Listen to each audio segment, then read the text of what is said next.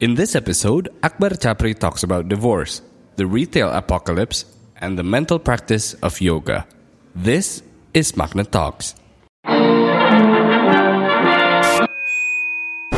Hola. Stay tuned to this station.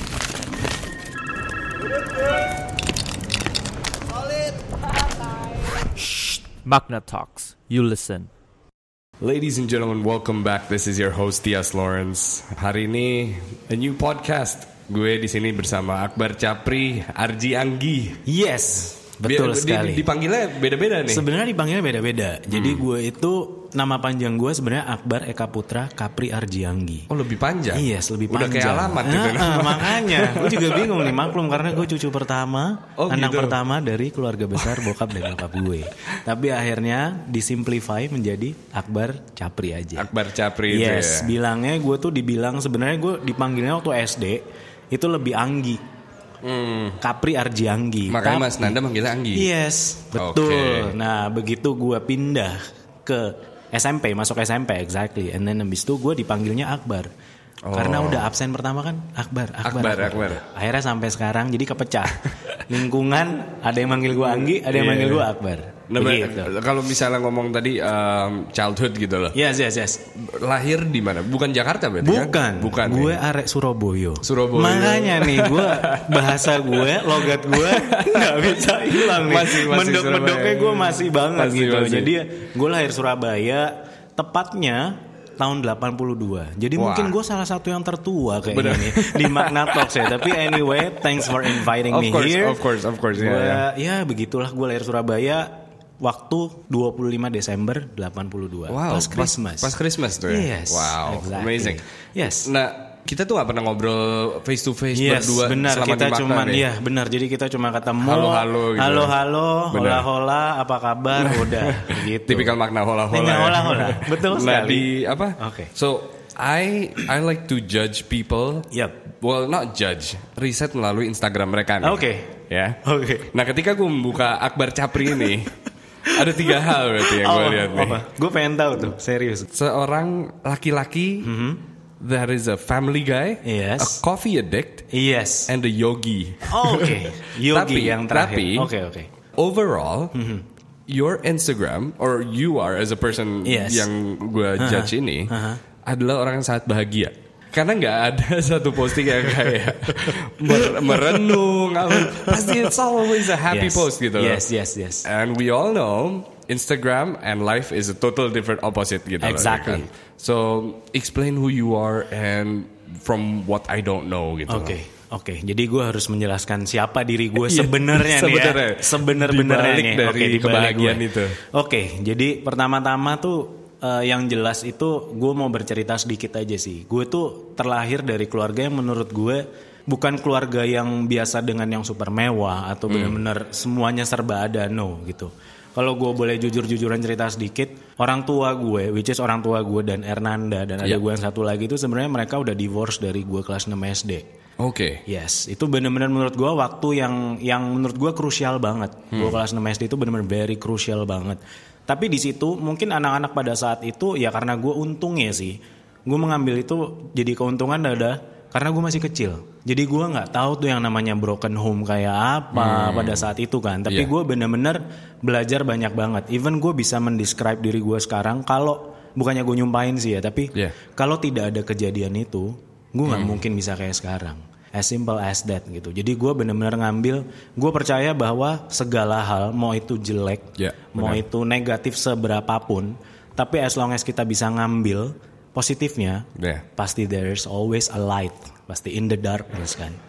Wow. So Yes. itu pas kelas 6. Kelas 6 SD. Jadi lu bayangin aja, gue inget banget, gue harus tiga hari Eptanas. Ya. Pada saat itu pula, gue setiap pulang Eptanas, gue harus ke sidang untuk ditanya. Hmm. Oke, so yes. kelas 6 tuh berarti umur berapa sih? Aduh, mungkin Gua 12 atau 13, 12, 13 tahun ya? ya. Ya sekitar Gue segituan lah. gue nggak inget tuh masa seperti itu tuh. Do you know what does divorce mean? Tahu sebenarnya. Eh, Gue cuma sebatas tahu divorce itu ya udah orang tua pisah, that's it. Itu Oke, aja. oke. Cuman sesimpel itu. Tapi gimana prosesnya? Oh, iya. Terus ada apa gerangan? Maksudnya hal-hal yang bisa bikin orang itu cerai itu apa gitu. Gue nggak tahu sih. Itu Gua cerita berbeda ya. Yes, it's a different story yang akhirnya semakin gue dewasa gitu akhirnya gue yang oh iya gitu. Makanya that's why kalau misalnya dilihat dari Instagram ya apa ya sebenarnya kalau gue percaya kok setiap orang itu pasti punya have their own struggling Yeah, yeah, sih. yeah, yeah. Dan Yeah. gue tuh selalu belajar dan gue kayak sekarang gue udah punya anak dua Hmm. cewek-cewek, istri juga ya tipikalnya yang gue cuma sama istri gue cuma beda dua hari main ulang tahun. Wow. Jadi dia 27 gue 25 Wow. tipikalnya kita pemikirannya sama Hmm. gitu. Jadi yang gue belajar yaitu gue cara mendidik mereka adalah jangan pernah menjudge orang dari luarnya gitu. Oke. Ketika masa uh, rendah seperti itu, there are two options. Ada Hmm. Yes. ada dua opsi ketika melewati itu. Yep. Satu adalah untuk menjadi man up and be Yep. better, Yes. atau you break down Yep. and bilang fuck this shit. Yeah. My parents couldn't do it, I, I Ya. wouldn't do it too. Ya, ya, ya. ya. Nah, Pasti. Itu tuh jalur mana tuh yang diambil saat itu? Kalau pada saat mungkin makanya gue bilang tadi untungnya gue waktu itu masih kecil. Untungnya ya. I Mungkin kalau ya. misalnya gue pada saat itu gue udah SMA atau SMP, Sisi mungkin gue nggak tahu. itu ya. Pasti gue rebel banget, Yeah. rebel banget tuh pasti gue ada gitu. Tapi pada saat itu ya udah karena gue masih akhirnya keputusan adalah gue ikut ke bokap gue karena udah Ya. cukup Oh, umur. untuk memilih. Yes, gitu. Oke. Jadi gue ya udah, lu boleh ikut bokap, lu boleh ikut nyokap. Sampai akhirnya gue decided sama Nanda, gue ikut bokap. Tapi adik gue yang paling kecil, dia harus ikut nyokap karena masih underage. Wow. Gitu. Nah, di situlah semuanya mulai tuh gue SMP, SMP tuh gue udah ya udah mulai yang bener-bener yang tawuran. Gue di Surabaya kan. Jadi yang Keras ya udah ya. keras banget. Jadi gue setiap hari tuh ngelihat SMA. Jadi sekolah gue dulu tuh dari SD, SMP, SMA itu tuh bener-bener gue ngeliat kakak kelas gue tawuran sama sekolah tetangga. Jadi gue kayak yang ya udah. Even gue kayak nggak pernah ngerasain yang namanya kayak kalau gue nggak salah ya antar jemput tuh gue kayak cuman berapa lama kayak aduh anak SD semua diantar jemput. Sedangkan gue sama Nanda tuh kayak naik becak langganan. Jadi benar-benar kayak SMP anak lain diantar sama bokap nyokapnya. Apa Wow. gue naik angkot. Jadi benar-benar rumah gue tuh jauh banget. Surabaya tuh rungkut. Iya, iya. sekolah gue di Gubeng.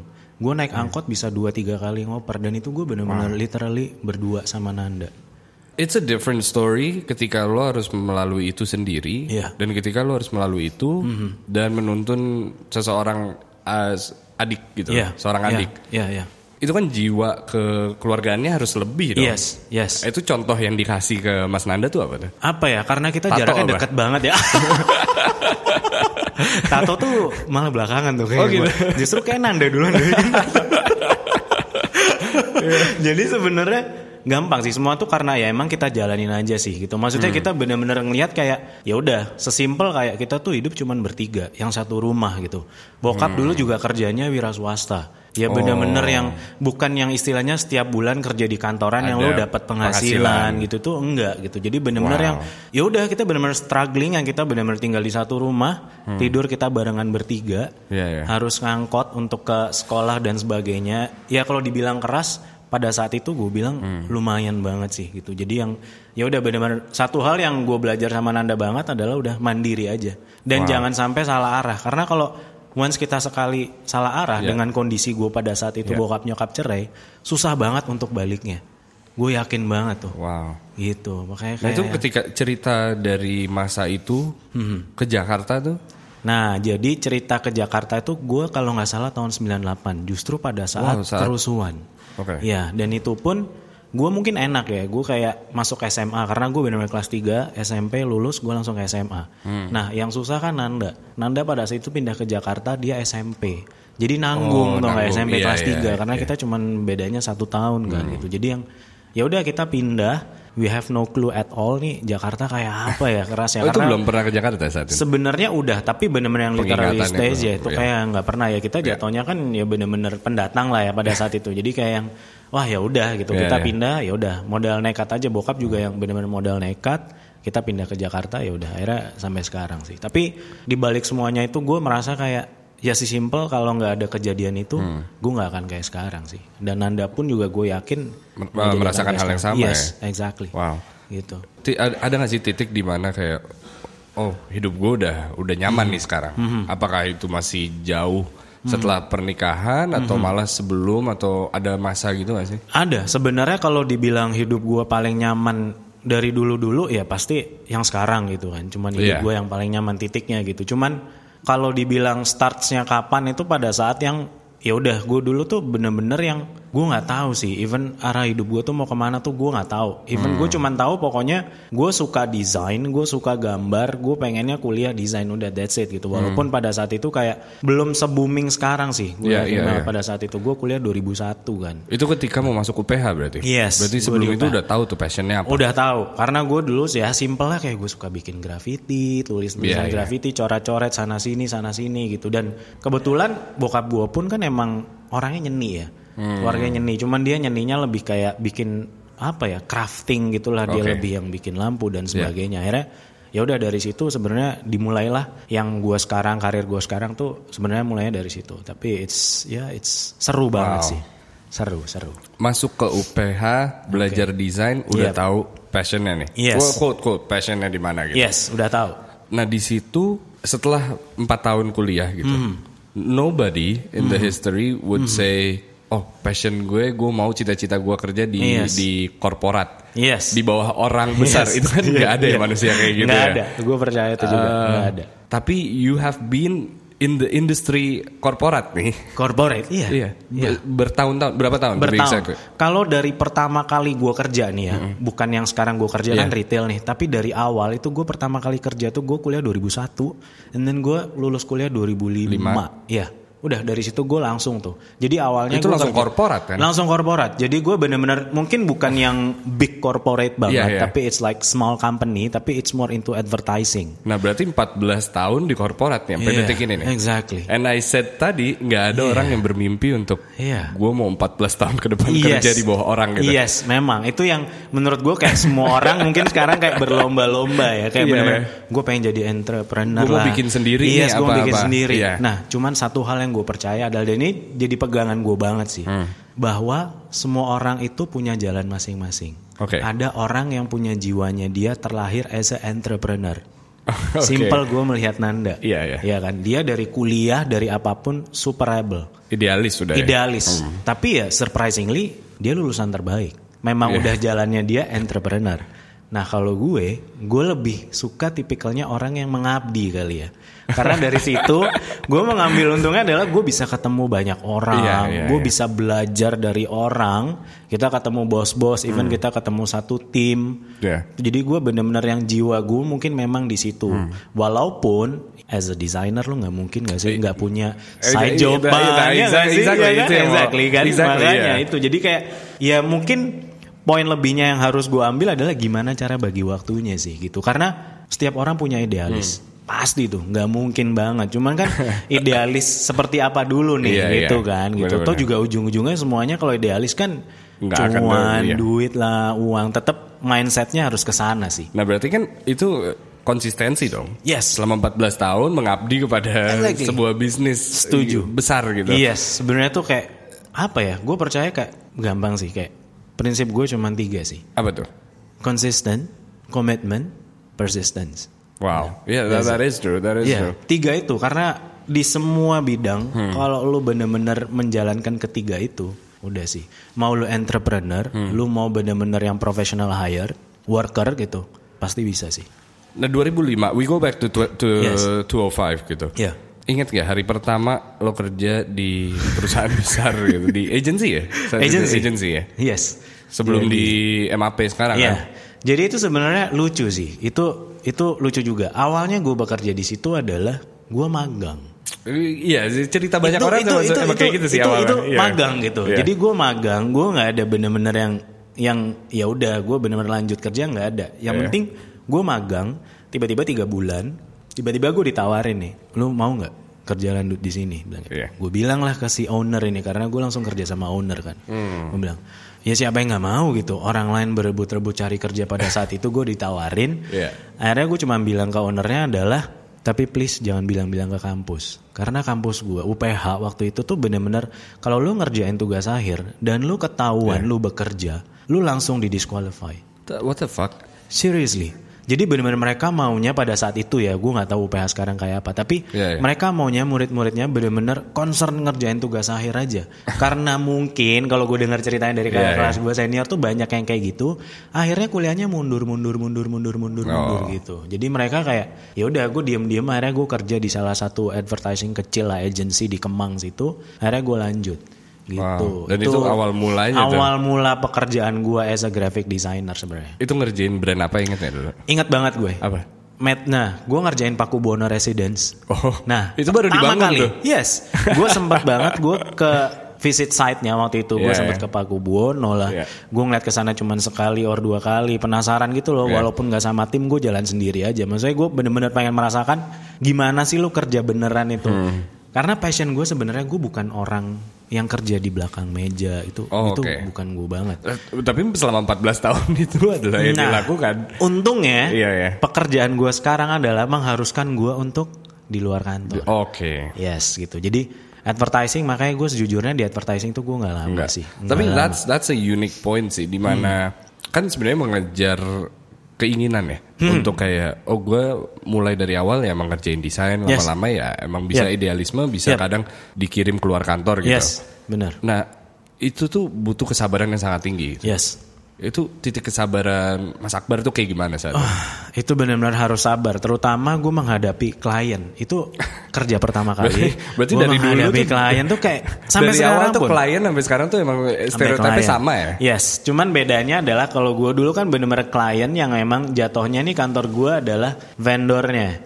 Oke. Kalau dulu di advertising kan gitu. Cuman kalau sekarang kan gue benar-benar jadi yang ya udah gue kerja di landlordnya. Iya, gitu. benar. Hmm. Jadi sebenarnya ada plus minusnya lah masing-masing itulah. Di mana pasti ada pembelajaran sendiri sih. Once Hmm. kita harus ketemu klien ya tetap aja gitu. Kita tetap harus ngertiin maunya klien kayak apa gitu Benar. kan. Jadi itulah suka dukanya pasti orang-orang juga tahu lah suka dukanya kita ngadepin klien kayak apa yang Ya. advertising kerja bener-bener yang gak tahu waktu itu gila banget sih. Banyak orang yang kerja di mungkin yang pendengar di sini ada yang kerja di advertising udah tiga tahun 4 tahun gitu. Ya ya ya. dan melihat klien kayak uh, Nightmare. gimana ya? Nightmare, it is a Nightmare, nightmare. is it, right? Tapi ada satu sisi mereka gimana kalau oke gue mau resign Yeah. dan gue mau nyobain dari sisi klien. Ya. Ya, Uh, ya, ya. yang dibalik tadi itu yes, ya kan? Yes. Which Mas Akbar juga melakukan itu Iya. sekarang. Iya, betul. Apakah itu sebuah suggestion gitu? loh? Apakah disarankan atau tidak? Ah, Sebenarnya itu apa ya? Bukan kebetulan juga gitu. Sebenarnya Hmm. kayak gitu. Karena gue udah merasakan gue bekerja sebagai klien gitu kan. Maksudnya pada saat Oke. itu kan gue benar-benar yang ya udah gue vendor gitu kan. Iya, gue iya, ada iya. landlord yang si Paku Bono itu. And then dulu gue pegang Metro Department Store juga Hmm. gitu. Nah awal mula gue kerja sekarang adalah karena gue melihat Metro Department Store itu. Satu hal yang pada saat itu gue agak gambling sejujurnya adalah gue di kantor ini udah enak banget sebenarnya, Iya kan? Cuman Kenyamanan itu ya, kenyamanan comfort itu yang zone ya. comfort zone itu. Cuman gue kayak ngomong ke diri gue sendiri, Ya. kalau gue mau maju, gue harus keluar dari comfort zone gue, gitu. Oke. Iya kan? Itu dia. Akhirnya kayak gue beruntung banget pada saat itu. Jadi ada satu kantor retail pertama gue, gue sebutin aja lah namanya. Iya. Dia adalah Matahari Department Store Oke. Itu seberang kampus gue. Pada saat itu dia kayak ngadain job fair, which is job fair itu datang ke UPH.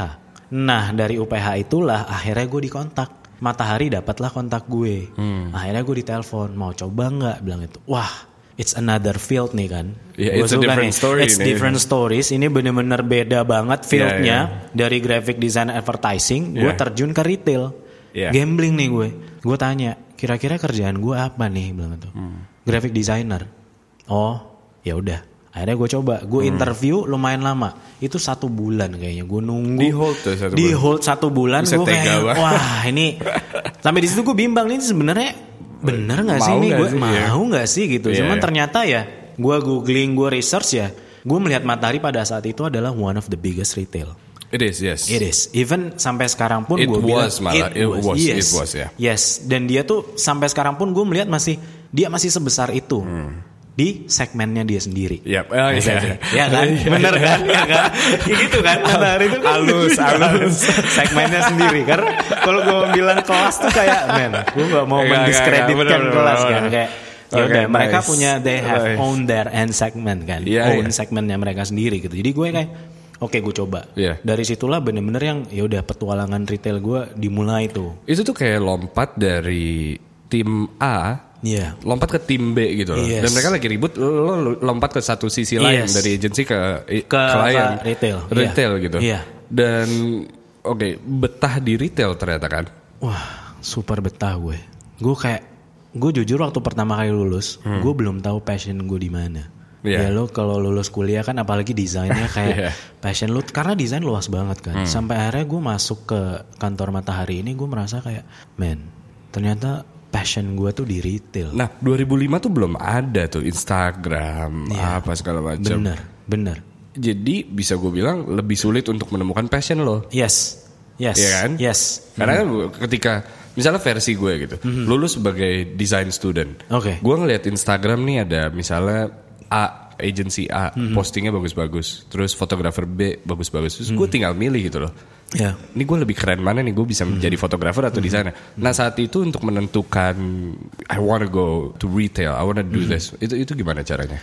Gimana caranya? Sebenarnya gue jalanin aja sih. Jadi bener-bener karena gue kan sebelumnya udah masuk advertising dan gue pindah ke retail gitu kan. Jadi gue dari menjalankan itu gue udah tahu bener-bener yang oh ternyata gue di retail. Why? Karena gue bukan mendiskreditkan advertising nih ya. Ya. Cuman gue dulu di advertising gue ada titik jenuh di mana semua kerjaan pitching tuh nggak? Man, semua kerjaan lu pitching, pitching, pitching sampai akhirnya gue merasa kayak gue kerjaan gue kayak cuman sebatas yang hancur men kayak buang-buang aja. Iya.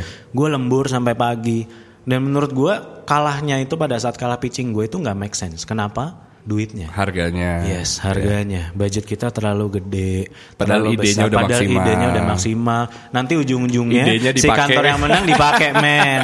itu kayak gue kayak wah gila. Portfolio gue semuanya Klasik unreleased sih, kan. klasik Jatuhnya kan ya. unreleased kan. Iya. Jadi kayak sebagai desainer tuh portfolio tuh penting banget gak sih? Iya, iya, Ya, benar. that's it. Nah itulah titik di mana akhirnya gue ternyata passion gue di retail. Tapi gue baru sadar sesuatu sih. That means dari dulu dari tahun 2005 Hmm. Iya. atau 2006 itu Iya. sampai sekarang nggak berubah berarti ya. Si, cara kerja pitching, cara kerja agency, Gua yakin masih kok. idenya diambil pakai uang yang lebih murah. Pasti, gue yakin banget karena gue anak advertising juga masih ada teman-teman Oh, banyak gue. yang ngeluh, ya. Banyak gitu. Mereka sebenarnya mereka tuh itu ketakutannya sama kayak gue pada saat itu gitu. Maksudnya kayak Hmm. mereka udah terlalu lama di advertising dengan sistem kerjaan yang main lembur lu pitching tiba-tiba lu nggak menang ditolak gitu tiba-tiba kayak ya udah portfolio cuma sebatas unreleased gitu Hmm. kan. Cuman ya udah menurut gue kalau pada saat itu gue nggak decided untuk move gitu, Ya, move on to. gue akan terkungkung itu apalagi gue beruntungnya adalah gue nggak kebayang kalau gue masih kerja di advertising sekarang dan gue punya keluarga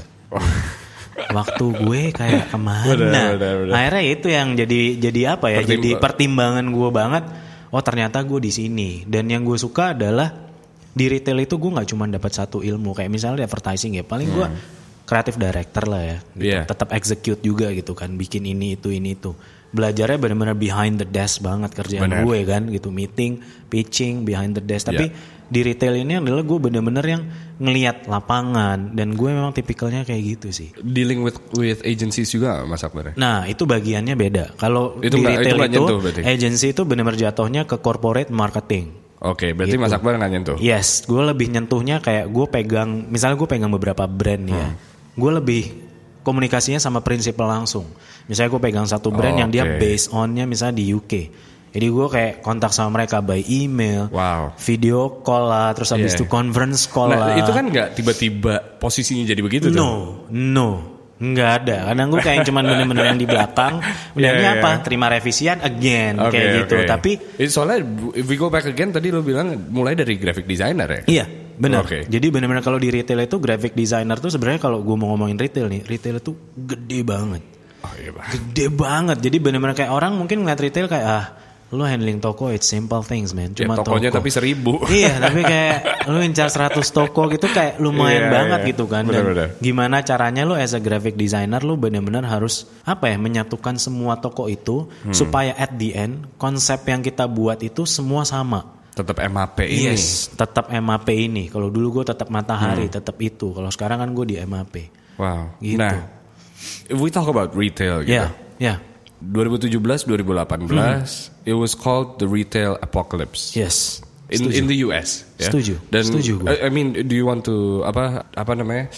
Explain apa retail apocalypse itu apa sih Oke, di US? jadi sebenarnya kalau sepengetahuan gue ya retail apocalypse di US itu sebenarnya adalah maksudnya sekarang kan kita kerja retail itu semuanya berdasarkan kan maksudnya customer kan Iya benar. sebenarnya apokalipsnya tuh bukan bukan kepada retail itu jatuh itu enggak tapi justru sebenarnya justru lebih banyak yang muncul. Iya. nah itu untuk sebagian retailers retailers besar ini mereka menyebutnya itu adalah apokalips karena bukan sebenarnya mereka bukan nggak mati gitu. Mereka nggak tapi mereka dying ya karena mereka memang nggak punya apa ya sesuatu yang baru tau nggak? Sedangkan yang kecil-kecil ini muncul muncul muncul muncul. Nah itu yang bikin yang retailers besar itu mereka mengeluarkan statement bahwa Ini retail apokalips. itu iya ini apokalips menurut gue kalau yang kerja di dunia retail justru enggak men. 2017 2018 misalnya Gap gitu. Gap tutup 200 toko di Hmm. Iya, US. iya. And then we know J Crew 50 Iya. and then JC Penney 100 toko. Iya. Subway, Subway toko sandwich Yes, mati. mati.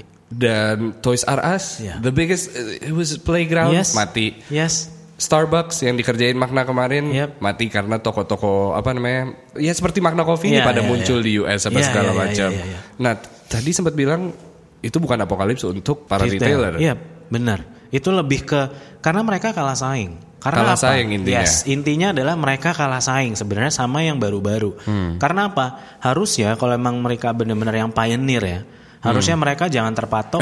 maksudnya benar-benar yang sok-sokan. Hmm. Gua udah "Nih, bisa gua udah berhasil gue gitu ya." gede nih. Cuman jangan salah, justru sebagai retailers yang gede, or even mungkin big companies gitu yang Hmm. gue lihat sekarang ya, justru jangan pernah merasa aman gitu kayak gitu.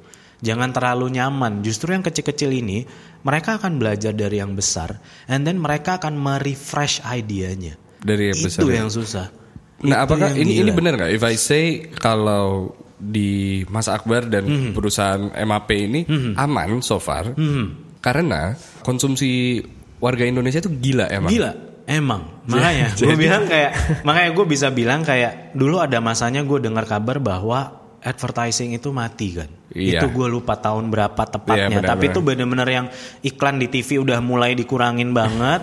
Rokok yang tadinya penghasilannya paling besar di TV tiba-tiba mereka juga drop dead gitu gara-gara Iya. itu kan. Nah di situlah retail itu gue bilang nggak pernah mati kenapa gitu. Walaupun orang bilang kayak apokalips sebenarnya in generalnya apokalips apokalips tuh semua usaha juga mati. Hmm. Tapi retail karena Di Indonesia nih. orang Indonesia tuh konsumtif Apa, loh. apa ini sama kayak radio kill, ah, TV kill the radio Iya, star? bisa. Bisa dibilang Konsepnya juga sama, kan? Konsepnya sama. Sebenarnya konsepnya sama. Tapi faktanya ya masih banyak juga yang masih banyak, sekarang gitu. Iya gitu. Jadi sebenarnya menurut gue kayak kalau udah retail, lu benar-benar bikin usaha yang konsumtif. Hmm. Misalnya kayak ya udah lah kayak consumer goods lah. Kayak lu misalnya apa gue sebut misalnya kayak Carrefour lah, Iya. Giant orang apa pun itu kan people's like consuming kan. Iya, still. Lu nggak akan pernah mati men. Nah. Apalagi baju sandang pangan papan udah. Nah tapi ini kebalikannya di US. Apakah itu akan merembet ke sini? I know we are developing country, we see it Yeah. from there. Yeah. Itu bisa gue bilang kayak Amerika itu adalah masa depan kita. Yeah. Jadi Yeah, yeah, yeah. tugas kita untuk wanti-wanti agar itu tidak Eh, terjadi iya, gitu. iya. Haha. Nah lo megang Starbucks misalnya di Haha. MAP kan? Iya. Akankah ada titik di mana Magna Coffee bisa mengalahkan Starbucks? Eh quote quote ya. Quote. Maksudnya soalnya kan banyak Oke. Semakin banyak kopi-kopi kecil gitu. Mhm. Tuku teman-teman kita di dua, di mana di mana di mana gitu loh. Akan kalah gak sih? Seperti Kalau- Amerika itu. Kalau misalnya kita ngomongin Starbucks yang akan kalah apa gimana nih? Iya. Atau apa? Starbucks. Bisa aja. Bisa aja. Mungkin kalau dunia mungkin susah ya. Tapi kalau Indonesia Iya.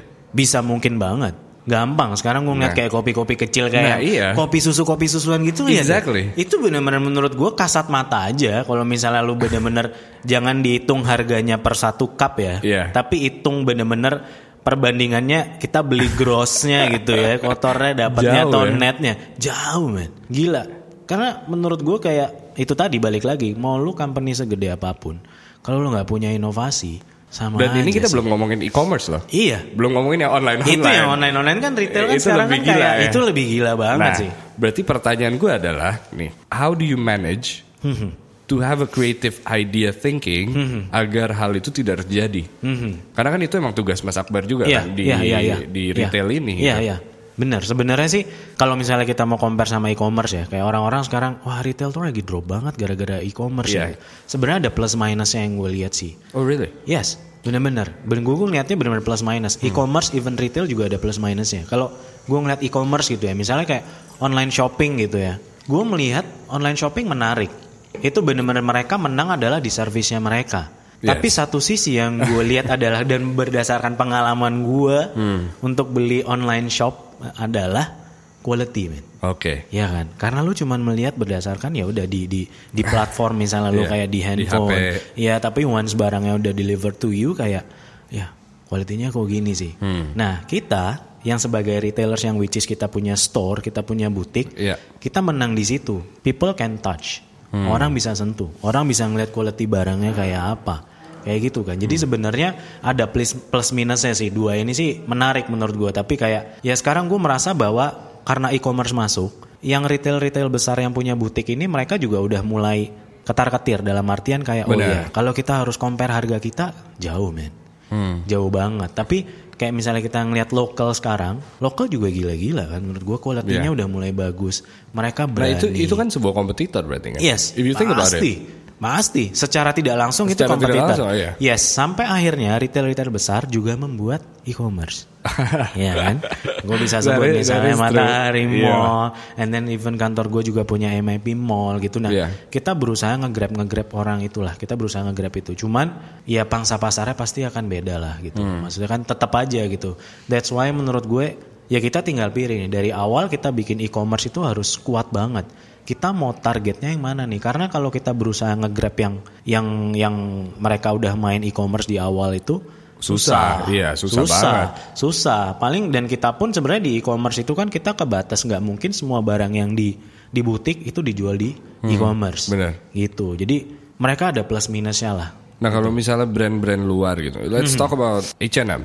Oke H&M tahun 2015 tuh belum ada seingat gue. kayaknya mungkin udah ya Gua lupa 2013 deh, kayaknya belum ada. 2000. iya, iya, 13 mungkin tuh belum ada. 2013 kayak belum ada So people had to go to Singapore Iya. to do their shopping apa Iya, segala iya, iya. macam. Iya, iya. Nah untuk retail retailer gitu loh, mereka datang ke sini membuka satu toko gitu, Iya. Hmm, and then three, and then five. Itu adalah sebuah keuntungan atau sebuah kerugian? sebenarnya harus pintar-pintarnya kita sebagai retailer sih. Hmm. Itu. Nah, yang harus pertama dilihat adalah marketnya. Kita datengin produk, maksudnya kita datengin brand luar ke Indonesia gitu ya. Maksudnya itu Iya. kita benar harus ngelihat target marketnya kita siapa dulu nih. Hmm. Gitu. Karena kalau misalnya kita asal ngambil brand aja, tapi di Indonesia memang brandnya kayak simple deh orang Indonesia kalau nggak kenal brandnya susah, Iya, Iya kan? iya, iya. Kalau H&M misalnya kayak sekarang MAP kayak Rio, misalnya kita bawa Zara lah, Iya. and the gang dan grup-grupnya itu kayak awal yakin gue yakin banget pertama kali orang nggak tahu sih Zara itu apa gitu Iya. kan ini apa gitu Nah itu kan tugas tugas lo Yes. untuk mengintroduce itu yes, kan. yes tugasnya gue sebagai VM adalah Iya. Mengintroduce itu dari cara pendisplayan Iya. dan kita pun punya yang namanya tim marketing sendiri jadi sebenarnya kalau kita ngomongin retail itu gampang kok retail itu sesimpel orang nanya apa sih pengertian retail retail itu strategi pemasaran aja udah sesimpel gitu Soalnya brandnya udah ada. brandnya udah ada, tinggal kita Tinggal- bangun aja Iya, kan bangun mau kayak iya, apa. Nah, iya. yang menentukan itu adalah strategi marketingnya mau kayak apa, gimana cara presentasi kita keluar ke Hmm. Iya, ke iya. customernya kayak apa. Udah gitu itu dari marketing. Tapi kalau dari sisi gua as a visual merchandiser, gue lebih ngerjain ke tokonya. Hmm. Jadi bener-bener yang looks tokonya mau kayak apa, Yes. representatif apa enggak sih ini sama brandnya. Karena orang mungkin menganggap remeh kayak gue gue sering banget dikirimin di LinkedIn gitu ya kayak salah satu platform pekerjaan itu yang Mas visual merchandiser itu apa sih? Iya. Itu tuh apa sih? Karena menurut gue itu kerjaan di Indonesia mungkin sekarang udah lum- lumayan banyak ya tapi pada saat gue start itu itu very very niche banget. Explain it, explain it. Sebenarnya. Oke. Jadi visual merchandiser itu sesimpel kayak misalnya ya kita sebenarnya menjual barang gitu. Tujuannya jualan. Ya. Tapi kita lebih ke presentasi. Oke. Mempresentasikan barang, barang jualan dengan cara ya udah dipajang visual gitu. Jadi it's pure aesthetic sih menurut gue. Jadi it's purely aesthetic gitu Oke. kalau VM. Jadi bener-bener yang orang nggak kepik gue dulu pun waktu gue nggak masuk VM gue kayak ngeliat lu kayak ngeliat toko gitu ya kayak Iya. misalnya lu ah ya udah gitu Display kan gitu display doang. ya udah Iya, gitu iya. doang tapi kalau udah turun ke situ wah itu bener-bener deep banget VM itu deep banget Beda. beda banget ya ada kayak sesimpel deh gimana caranya lu pakai lighting Iya. spotnya and then misalnya kayak ada beberapa brand sekarang yang sesimpel kayak lu masuk tokonya you can smell, Hmm. Smell, something yes, that is true. Yeah, right I go to Zara, I smell Yeah. something different. And that's food and beverages gitu yes, misalnya Yes, yes. kayak misalnya wah ini baunya ini banget nih. Hmm. Even lu dari berapa puluh meter aja, lu udah bisa mencium kan. Iya, ini ini sih be- Iya kan? being in the creative industry. What I mean, what I used to do or what I am doing now Iya. gitu loh. Iya. Jadi lebih menghargai. Edukatif iya pasti, cuman lebih menghargai.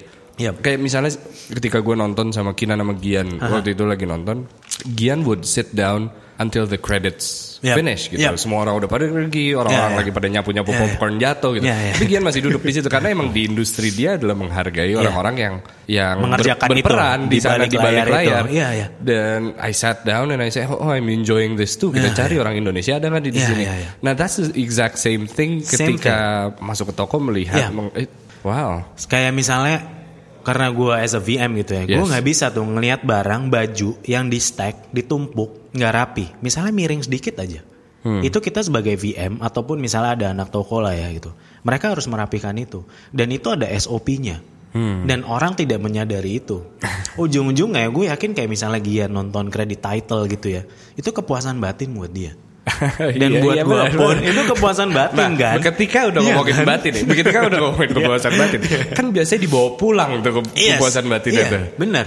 Nah bener di, di banget. rumah serapi apa nih Mary Kondo nih? Aduh, aduh, gila ya. Gue kalau bisa dibilang gue bener-bener OCD sih kayaknya. Iya. Gue bener-bener OCD. Gue simple, masuk rumah kalau emang misalnya sesimpel gue ngelihat sandal deh. Hmm. Sandal gitu ya pada saat gue mau buka pintu gue melihat sandal. Sebelum gue masuk, gue bisa tuh akhirnya gue merapikan sandal dulu, Uh, oke. dijajarin dulu Iya, kayak iya. gitu. Atau simpel misalnya kita duduk nih, Hmm. misalnya gue sama lu duduk. Jangan heran kalau misalnya nanti nih kayak kalau ada tisu nih, misalnya kayak di sini gue bawa kopi, terus ada kayak bekas-bekas Air-air, air, iya, iya, iya. Tuh, ntar gue bisa nih diem Oh, kayak gue kopi, gue suka ngelap-ngelap. nah itu kayak gitu karena sebenarnya ya mungkin karena emang gue jiwanya emang udah OCD dari sananya. Iya, iya. Akhirnya gue cocok nih kayak kerja di sini. Di retail tuh yang bener-bener kerjanya yang memang Hands on ya. hands on Benar. harus neat banget semuanya harus neat simple kayak window display deh misalnya kayak lu datang ke satu Iya, toko gitu window display gampang gue kalau mau menilai ini toko bagus apa enggak maksudnya ini toko representatif apa Hmm. enggak gue cuman simple ngeliat window displaynya aja sih dari Hmm. window display itu sebenarnya adalah we can just say like window is the soul of the store Oke. itu jiwanya toko itu di window display dan gimana caranya kita mentreatment window itu adalah gimana cara kita mentreatment in store-nya Oke. kelihatan tuh dari situ tuh gimana karena dan salah satu faktor penting di retail sebagai visual merchandiser adalah harus ada ininya surprise-nya tuh gak sih window itu jadi elemen of surprises-nya tuh harus Ada, ada karena iya. apa orang akan masuk ke toko lo cuman benar-benar ditentukan oleh window display-nya tau nggak dan orang lewat sepersekian detik gak sih Benar. lu kayak men kayak cuman tiga detik Eh, lima keren tuh detik atau enggak? iya sih Iya. eh keren gak sih once orang udah keren orang bilang keren Nah, so Itu. so if we talk about that, berarti Hmm. Intinya ketika menggun apa the details di window display apa Hmm. segala macam adalah untuk mengambil consumer, untuk nge-attract orang Iya. agar datang, agar beli, Yes. agar mendapatkan uang. Betul. Intinya itu kan, Betul. sebenarnya. betul Nah, tahun lalu dibilang adalah tahun kolaborasi. Iya I like to say it's Iya, tahun iya, iya. uh, kolaborasi, Iya, tapi iya, gue s- selalu mikirnya adalah tahun kompetisi sebenarnya. Iya, iya. Karena lebih banyak yang mau kom compete gitu. ya. Halusnya kolaborasi. Halusnya kolaborasi, tapi sebenarnya kompetisi. Compete tetap Uh, ya. nah, itu kan berarti tanpa window display nih. Iya. Let's say Iya. LV X um, Virgil Abloh Yes, Iya. for example. Off-white. tanpa ada window display, orang akan ngantri gitu. Iya iya iya iya. Nah, pekerjaan seperti VM ini Hmm. Itu apakah akan turun karena banyaknya Hmm. orang kolaborasi atau is it malah lebih challenging untuk terus berkarya gitu? Lebih challenging karena walaupun misalnya kayak oke LV misalnya dia benar-benar akhirnya sign si Virgil Abloh untuk yang di men's collectionnya mereka gitu Yes. ya. Mungkin orang udah akan tahu oh iya namanya udah pasti ngangkat banget kan. Kalau di window display cuma ada Yes. tahu juga masih bakal datang iya, gitu. pasti gitu. Tapi kan orang bener-bener yang begitu orang datang ke tokonya, Hmm. As a seorang visual merchandiser, ya we have to create the ambience. You, Iya kan? You have to represent yes, what it- represent gitu. Jadi bener-bener tetap tuh gue yakin banget kok kayak Virgil Abloh X LV gitu ya. Kita ke tokonya LV gitu misalnya. Pasti mereka punya punya VM juga untuk kayak gitu. Jadi bener-bener yang oke Virgil Abloh bener-bener desainernya tapi how we apa ya misalnya kita benar-benar merepresentasikannya kan kita butuh seorang ya? VM Iya, ya. walaupun iya, of kita akan benar-benar pasti kita akan meeting It's brainstorming dengan desainer iya, ya. iya. Benar. VM it's about kayak teamwork Yes, yes. itu benar kalau di retail itu semuanya base nya sebenarnya teamwork sih Hmm. jadi menurut gue mau sebeken apa pun itu itu pasti tetap aja Iya. Akan ada tetap VM. dibutuhin ya? yes Wow. gitu Nah, tadi kita sempat ngomong juga nih di rumah. And now let's talk about family gitu. Hmm. oke Bekerja di retail kan emang 9 to 5 ya jatuhnya kan? iya iya Nah. 9 to 5 dan kalau yang bidang gue sekarang VM it's more into flexible sih More into flexible. Tapi Flexible. dulu nggak bisa No, dong kayak gitu. nggak bisa. Nah berarti waktu dengan keluarga gimana nih? Waktu dengan keluarga, ya pasti gue nggak bisa bohong lah. Kayak misalnya, udah gue berangkat kerja kayak jam, even mungkin jam 7, setengah 7, pulang. Wow. Dan kalau VM itu kan kerjanya sebenarnya kita dituntut before operational hours or after operational hours. Yeah. Karena kita kerja di mall kan. Jadi sebenarnya kayak, Setting-setting. ya setting-setting. Ya udah itu tinggal kita pilih aja. Mau Hmm. ngerjain misalnya yang pagi atau benar-benar yang malam. Kalau malam, ya udah. Kita udah pasti pulang ke rumah kayak mungkin baru selesai jam 2, jam 3 gitu kan. Oke. Tapi sebenarnya retail nggak selalu kayak gitu. It's during peak season aja. Oke. Kayak misalnya Christmas, holiday, Iya, iya. atau Chinese New Year, atau back to school lebih Iya. itu. Tapi kalau misalnya hari-hari biasa, regular gitu sih nggak segitunya ya? juga, santai. Lebih lebih fleksibel sebenarnya. So that is the benefit of working di retail juga ya. Uh, Kebebasan itu dan Hmm, Yeah. santai dan nggak Yep. Di bawah korporat banget Yep. yang seperti gue bayangkan di Hmm. awal gitu. Dan yang pastinya ada waktu untuk melakukan yoga. Ya, Gitu, ini nih, ini yang Iya, menarik. Iya, nih. karena Iya, iya, iya. it is it is uh, I see it very inspiring gitu loh. To do that, apalagi Hmm, Oke. dengan keluarga. Ya. Itu Oke. yoga isn't just an exercise. Yes. Is that correct? Yes. Bukan Nah, cuma sekedar olahraga. olahraga Ya. gitu. Boleh Ya, ya. dijelasin nggak? Tit- Oke. Oke, dijelasinnya titik pertama. Pertama, gua gue mau akhirnya decided gue pengen Iya. yoga nih. Ini sebenarnya awalnya adalah jadi gue dulu itu awalnya banget adalah kalau gue melihat fisik gue sekarang, gue dulu gemuk banget ya. Kayak gue. Nah, enggak, gue lebih gemuk dari Asli lo. lo? Serius gue, serius gue. Gue dulu sempat mencapai berat gue 84 kilo. Wow. Man, ya kan? Sampai Iya, akhirnya iya, gue iya. bekerja, sampai akhirnya gue yang kayak, gila, gue kerjaan gak enak banget nih, ngantuk. Buan gue lemes banget, Hmm. nggak semangat, nggak fokus dan sebagainya. Akhirnya gue googling lah dengan berbagai macam diet. Akhirnya gue menjalankan salah satu diet itu, which is pada saat itu gue men, eh, mayo diet, which is yang lo nggak makan garam dan sebagainya. Hmm. Itu bertahan kayak sekitar seminggu lah pokoknya. Dan gue benar-benar merasakan seminggu tuh gue lumayan turun. Dan gue benar-benar merasakan kayak, oh ya udah, ini enak banget nih. Gue Hmm. benar-benar fresh banget semua. Tapi pada saat itu gue masih ya merokok lah dan sebagainya Iya. gitu kan. And then Ini tuh ini tuh kapan sih? ini Setahun wah, lalu, dua tahun lalu. No, no, no, no. Exact. Mungkin 2015 ya. 2015, Oke, wow. Four years ago 2014 ya. itu ya. Itu gue benar-benar mulai kayak gue benar-benar memperhatikan kayak kesehatan tuh benar-benar tahun itu karena sebelumnya kayak ya udah gue gemuk. Ini udah berkeluarga juga, kan? Hmm. Ini sebenarnya udah. Gue sama-sama mengendut sama bini gue pada saat itu.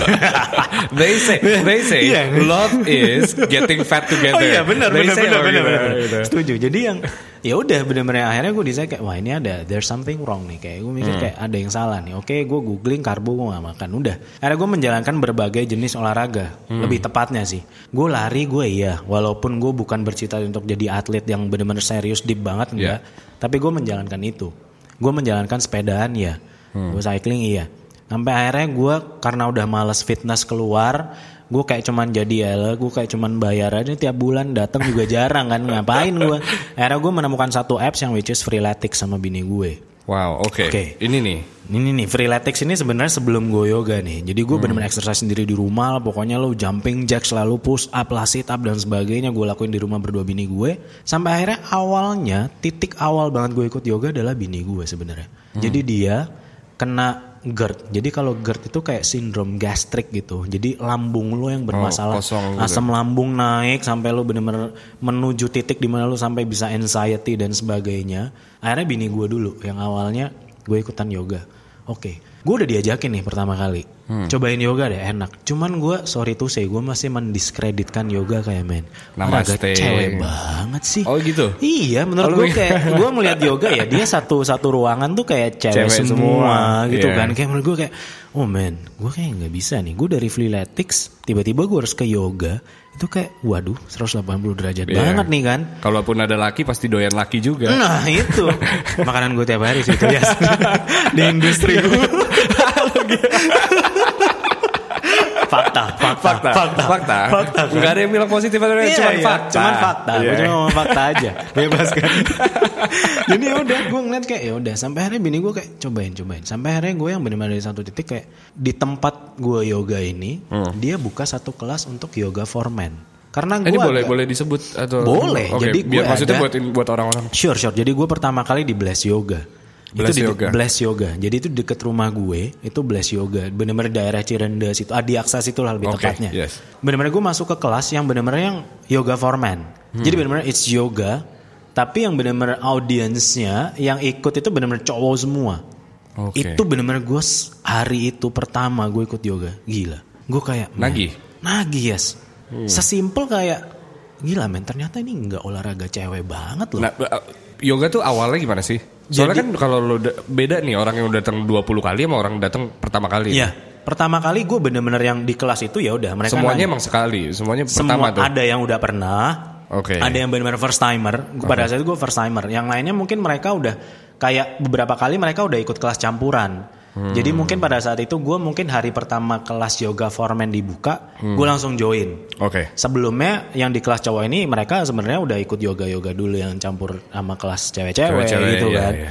Ya udah, cuman di situ yang gue belajar pertama kali adalah satu sih dalam yoga nggak ada tuh yang namanya tingkatan. Lu tingkatannya Oh. udah mungkin kayak lu karate lu sabuk hitam, lu sabuk Nah, coklat. itu- itu yang gua maksud, itu Nah, yang gua maksud. Itu Itu itu, ya? Gua yang pertama kali jatuh cinta sama yoga itu. Hmm. We are equal. Ih, gue makin penasaran. Asli. Jadi bener-bener kayak nggak ada tuh yang bener-bener yang uh, lu udah expert lu bisa headstand, lu bisa handstand lah, lu bisa tripod lah apa pun Hmm. sirsasana apalah bakasana nggak ada. Bener-bener kita bener-bener gue masuk ke basic yoga judulnya. Gue inget banget tuh pertama kali gue ikut namanya bener-bener basic yoga. Gue bener-bener cuman diajarin gerakan yang menurut gue simple, sesimpel lu lu apa ya? Kayak lu bener-bener kayak mempelajari gimana caranya lu bernapas dengan benar. That's it. wow. Gila men, itu kayak men. Ternyata ini olahraga kayak Men- bukan mental ya? Mentally banget. Jadi bener-bener yang menurut gue kayak lu nggak bisa, even lu bisa ngerasain kalau lu masuk kelas yoga, ambience-nya itu bener-bener udah beda banget. Kayak lu energinya itu udah beda banget ya. Beda ya? Beda banget. Kayak masuk bersih sehat kali ya? Ih, Adem gila. gitu, tenang. Adem banget. Dan orang-orang tuh bukan yang ada nih tipikal olahraga kayak misalnya gue ke tempat fitness nih ya, gue Iya, masuk, iya, iya. wih, Energinya kayak wah. lu diliatin men Ribut kayak semua gitu, orang iya, iya. compete gitu loh kompetisi nah, sih. yoga yang saat gue pelajarin adalah yoga it's not about competition sih Hmm. di yoga itu kompetisinya bukan melawan orang lain tapi as simple as melawan diri lo sendiri. Wow. itu sedip itu jadi gampang. Kalau lu mau belajar satu posisi atau asana gitu ya istilahnya mereka gitu ya. Kalau lu udah bener-bener ambisius nggak akan bisa men. Jadi lu harus bener-bener santai. Lu bener-bener as simple as lu dari awal lu harus bener-bener atur napas lu dulu. Dan lu satu kelas tuh bisa kayak 15-20 orang Ya. lu bener-bener mepet-mepet lu nggak ada tuh yang ngeliat kiri kanan lo mungkin gue pada saat kelas pertama kedua lah gue masih ambi tuh ambisius tuh gue wah ini orang bisa begini di jumpa alitan. Gue nahan tangan gue aja susah banget gitu kan. Tapi Iya. satu sisi kayak ya udah si instrukturnya tuh pada saat itu gue ada namanya Mbak Tio ada Mas Michael. Dia bilang kayak yoga it's not about competition. Yoga is about journey. Hmm, wow. it's about journey. How did how did yoga itu kan mengubah secara mental dan fisik. Iya. Tapi itu mengubah secara personality lo. Iya, yang paling gampang adalah gue orang Capricorn gitu. Capricorn itu Hmm. men, orangnya keras kepala banget gak sih? Oh, ini gua- ini nggak keras kepala Itu- sama sekali sih. itu- Iya masa sih? Iya enggak. Wah, I don't, belum. I don't feel. belum belum belum belum. Jadi bener-bener yang gue orangnya keras. Hmm. Gue udah lahir di Surabaya, gue Capricorn, gue orangnya keras banget sebenarnya. oh iya, if you, if you think about it, iya sih tinggal di Surabaya. Gue lahir tinggal Iya, iya. Capricorn tuh gue orangnya keras banget. Gue panasan deh istilahnya orangnya panasan banget. Tapi once gue diracunin bini gue tentang yoga gitu, satu hal yang gue pelajarin ya itu, gue bener-bener menahan semuanya deh. Kayak sesimpel kayak gimana caranya lu menahan ego lu sendiri, ego untuk bisa lo untuk apa ya? Lu bisa di satu posisi Ya. itu bukan bukan tentang ego sih, tapi it's about journey sih. Jadi yang harus lu nikmatin adalah journey. Dan kenapa gue menikmati yoga? Karena gue merasa ya, it's like ya life is about journey kan. Wow, Jadi yes, gue melihat is, itu ya. yang ya udah ini kayak lu hidup aja sih sebenarnya yoga kayak lu menjalankan step-step kayak misalnya gue ya udah gue lahir, Iya. gue makan, gue tidur, gue pacaran, gue nikah, gue punya anak. Nah, Iya. yoga it's same thing. It's Jadi life, it's ya? part of life. Jadi kayak lu bener-bener yang belajar di satu posisi, lu menahan ego lu tanpa melihat wow. kiri kanan. It's about yourself sih. Jadi yoga is a journey. It's like life lah sih. Nah itu yang gue merasa kayak, oh man gue ternyata gue juga surprisingly sampai bini gue surprise kayak gue seneng banget sih lo akhirnya ikutan yoga gitu karena ya maksudnya nggak bisa dipungkirin gitu kan. Gue orangnya kayak gini. Masalah pun kalau misalnya itu tuh pasti setiap orang have their own problem gitu. Mau masalah keluarga kayak apa pun Yeah. itulah gitu. Kayak gue sama bini gue sama-sama Capricorn sama-sama keras. Bedanya dia cewek gue cowok. Nah yoga itu bener-bener Ngebalance itu ya? ngebalance itu semua. Wow. Menarik banget sih It mungkin is, kapan ya. coba ya gue akan Oh, ngeracunin iya, lu iya, iya, iya nggak sih? Lo udah meracuni Nanda udah meracunin Iya, Nanda. iya, makanya. Nanda selesai. Even sekarang Wow. sampai hari Minggu kita ada private class sendiri. Iya sih, Di rumah that- that's selesai. Itu amazing, kayak that's man, amazing me. itu benar-benar kayak yang amazing banget sih. Jadi benar-benar ya udah yoga itu about journey sih.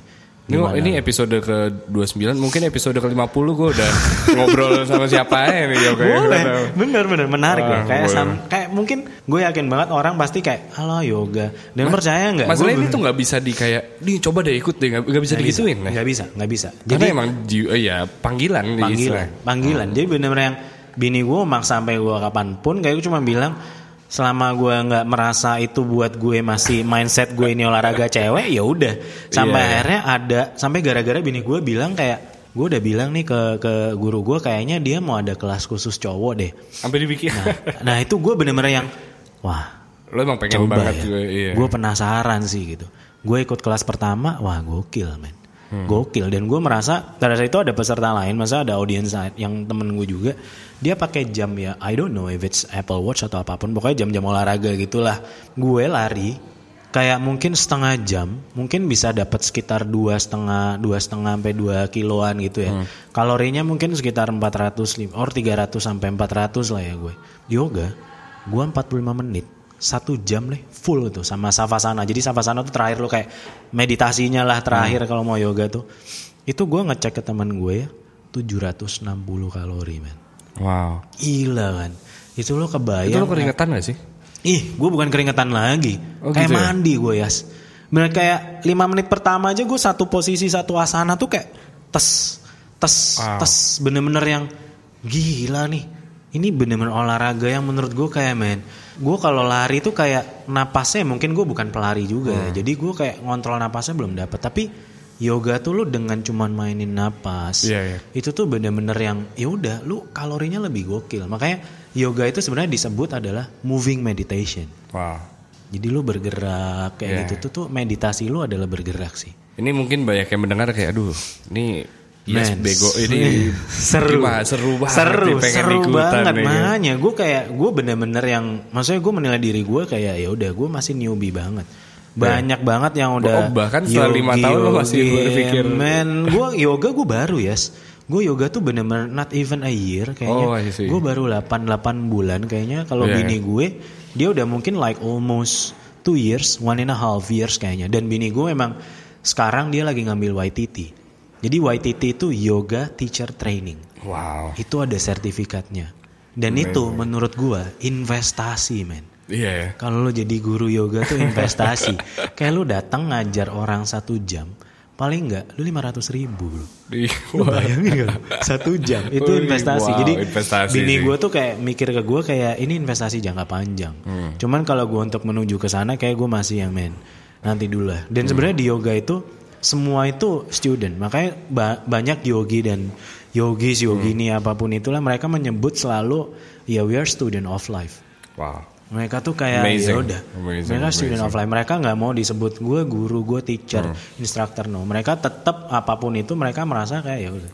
Murid Gue ya? tetap, gue tetap murid. Maksudnya sehumble itu sih. Iya, Makanya gue merasa kayak men, ini bukan cuma tentang physically things, tapi Mental. mentally juga sih olahraga ini. Makanya gue kayak dan rata-rata sekarang gue ngeliat orang di metropolitan Jakarta ya, fisik sehat men.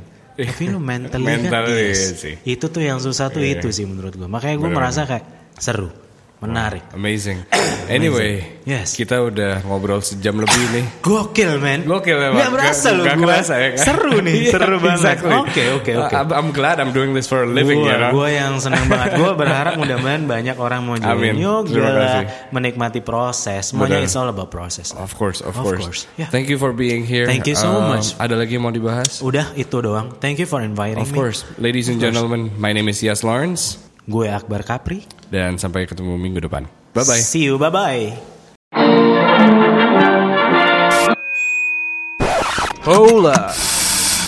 Stay tuned to this station.